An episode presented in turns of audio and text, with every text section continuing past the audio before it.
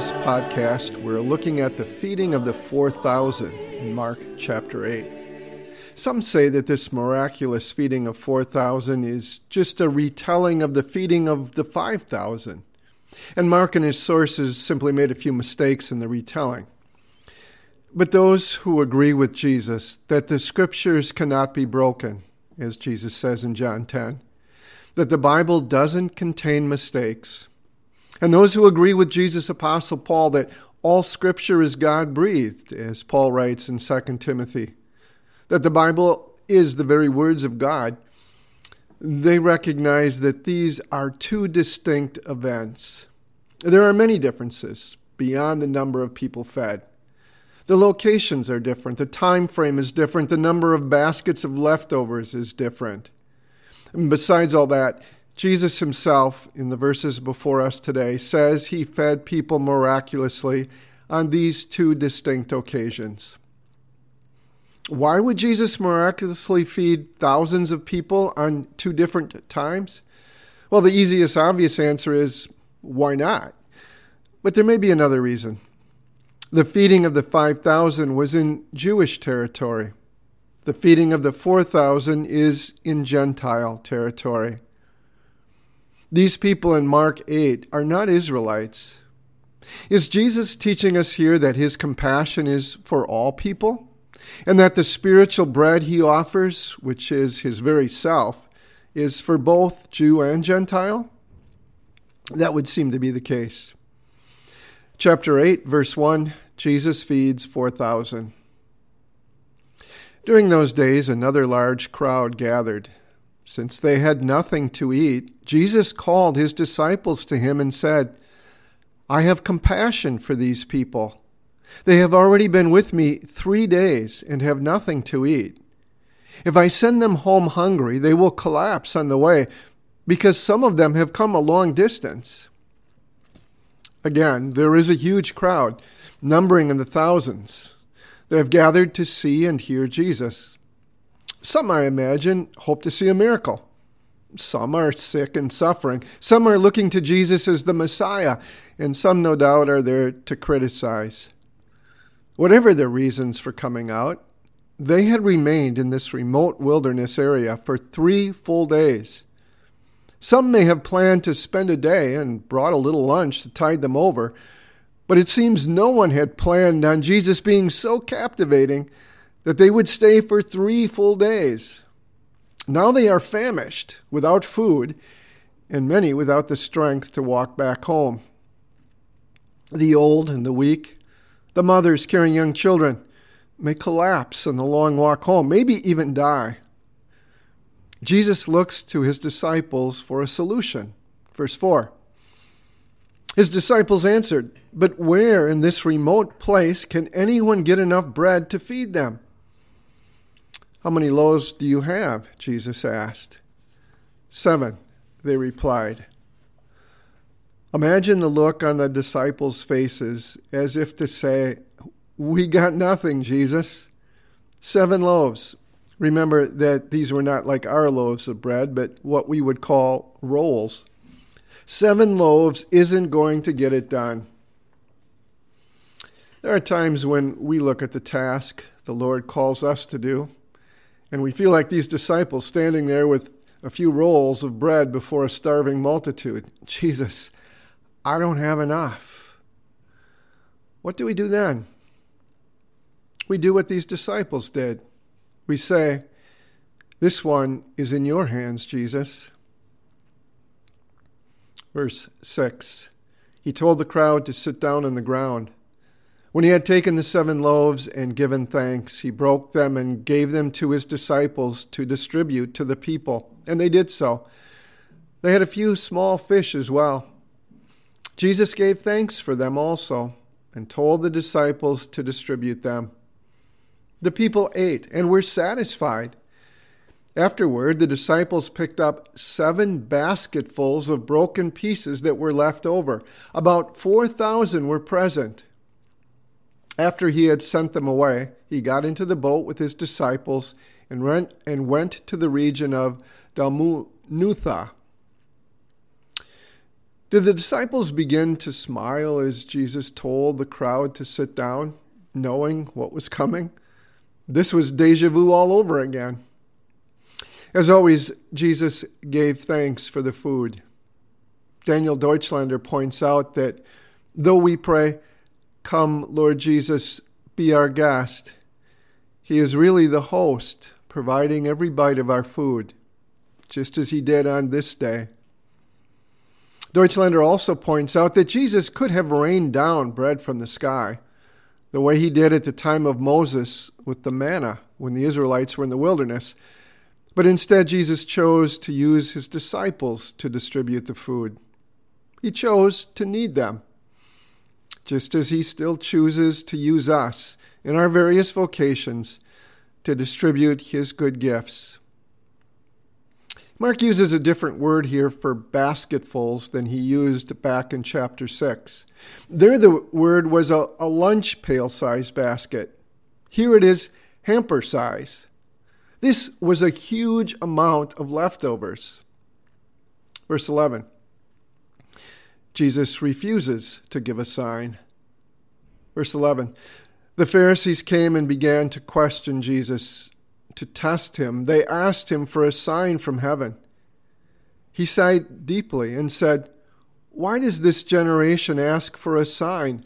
Truly, I tell you, no sign will be given to it. Then he left them, got back into the boat, and crossed to the other side. Their request was not sincere. They had seen all kinds of signs, including this feeding of the 4,000.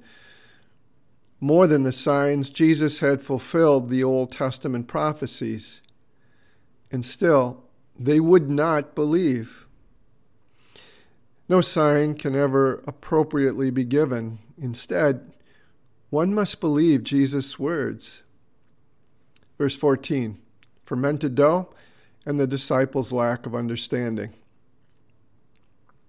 The disciples had forgotten to bring bread except for one loaf they had with them in the boat. Be careful, Jesus warned them. Watch out for the yeast of the Pharisees and that of Herod. The disciples discussed this with one another and said, It is because we have no bread. Jesus warns his disciples about false teaching. The Pharisees taught we can earn heaven by our good behavior. The friends of Herod, the Sadducees, taught Reject the supernatural. Your human reason is more reliable than the scriptures. Jesus describes false teaching as yeast, leaven, because like yeast, which works its way through a loaf of bread, false teaching works its way through our thinking and leads to all sorts of confusion and misunderstanding.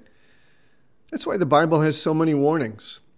Hold to the truth of God's word. Watch out for false teachers. Even a little yeast, a little false, false teaching, can rob a person of the saving gospel. The disciples, however, are hung up on the fact that no one remembered to bring lunch, and now they have one roll between all of them. Verse 17. Aware of their discussion, Jesus asked them, Why are you talking about having no bread? Do you still not see or understand? Are your hearts hardened? Do you have eyes but fail to see and ears but fail to hear? And don't you remember? When I broke the five loaves for the five thousand, how many basketfuls of pieces did you pick up? Twelve, they replied. And when I broke the seven loaves for the four thousand, how many basketfuls of pieces did you pick up? They answered, Seven. He said to them, Do you still not understand? They had picked up 12 baskets of leftovers when Jesus fed the 5,000, seven hamper sized baskets when he fed the 4,000. Not having any food should not have been a concern. Jesus was with them. When we are anxious about our health, about our finances, about what the future holds, Jesus must ask of us Do you still not understand? I'm with you. I love you. You are mine. We ought to be less concerned with daily bread and more concerned with false teaching which attacks our faith. Verse 22 Gaining sight in stages. They came to Bethsaida, and some people brought a blind man and begged Jesus to touch him. He took the blind man by the hand and led him outside the village. When Jesus had spit on the man's eyes and put his hands on him, Jesus asked, Do you see anything? The man looked up and said, I see people. They look like trees walking around. Once more, Jesus put his hands on the man's eyes. Then his eyes were opened, his sight was restored, and he saw everything clearly. Jesus sent him home, saying, Don't even go into the village. Why does Jesus lead the blind man outside the village? Maybe so they would not be disturbed by the crowds. Why spit on the man's eyes? That seems kind of disgusting. Remember that in Jesus' day, people thought spit had healing properties. Again, maybe this is how Jesus is letting the man know he is going to heal him. And why doesn't Jesus heal the man all at once? First, this man could see, but it was blurry. People look like trees. Only after Jesus placed his hands on the man's a second time was his vision completely restored.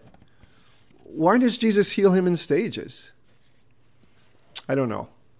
But I know this sometimes we need to learn to trust God's timing. Jesus doesn't always instantly deliver us from our afflictions. We grow impatient when He works for our good and according to His will in stages. We want to be healed now. We want our, our relationship issue fixed now.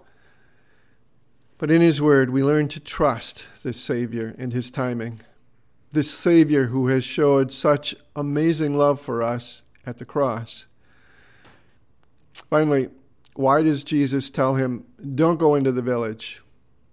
Maybe all the attention this formerly blind man would have received in that village wasn't what he needed right now. Maybe, maybe he needed some quiet time to think Who is this Jesus? What else has he done for me? We have now come to the turning point in Mark's gospel and to the critical question. You remember at the outset of, of our study on Mark, we, we said Mark was leading us to answer this question Who is Jesus? Jesus now asks his disciples to answer that crucial question. Verse 27. Jesus and his disciples went on to the villages around Caesarea Philippi. On the way, Jesus asked them, Who do people say I am? They replied, Some say John the Baptist, others say Elijah, and still others, one of the prophets. Jesus' first question was preliminary Who do people say I am? And the disciples rattled off the popular answers of the day. The answers had one thing in common Jesus was a teacher nothing more.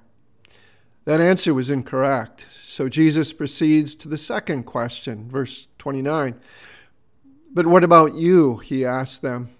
Who do you say I am? Peter answered, You are the Messiah. Jesus warned them not to tell anyone about him. They had seen the miracles. They had heard the demons shriek as they came out. They heard Jesus claim the authority to forgive sins. They saw him hush the violent storm on the sea with simply a word. The time had come for a test. Had they come to the conviction about who he was? They had, and Peter spoke for them all. You are the Messiah, the Christ. What did Peter mean? The word Messiah and the word Christ mean the anointed one. It was the title of the promised one from God. But what was their understanding of the anointed one and of what he would do? Well, that's our podcast next week. Please join us then. In the meantime, if you find these podcasts helpful or if you have suggestions for improvement, please email me at pastor underscore line westra at beautiful savior.com or text me at 513 600 9568. And the grace of our Lord Jesus Christ, the love of God, and the fellowship of the Holy Spirit be with you all.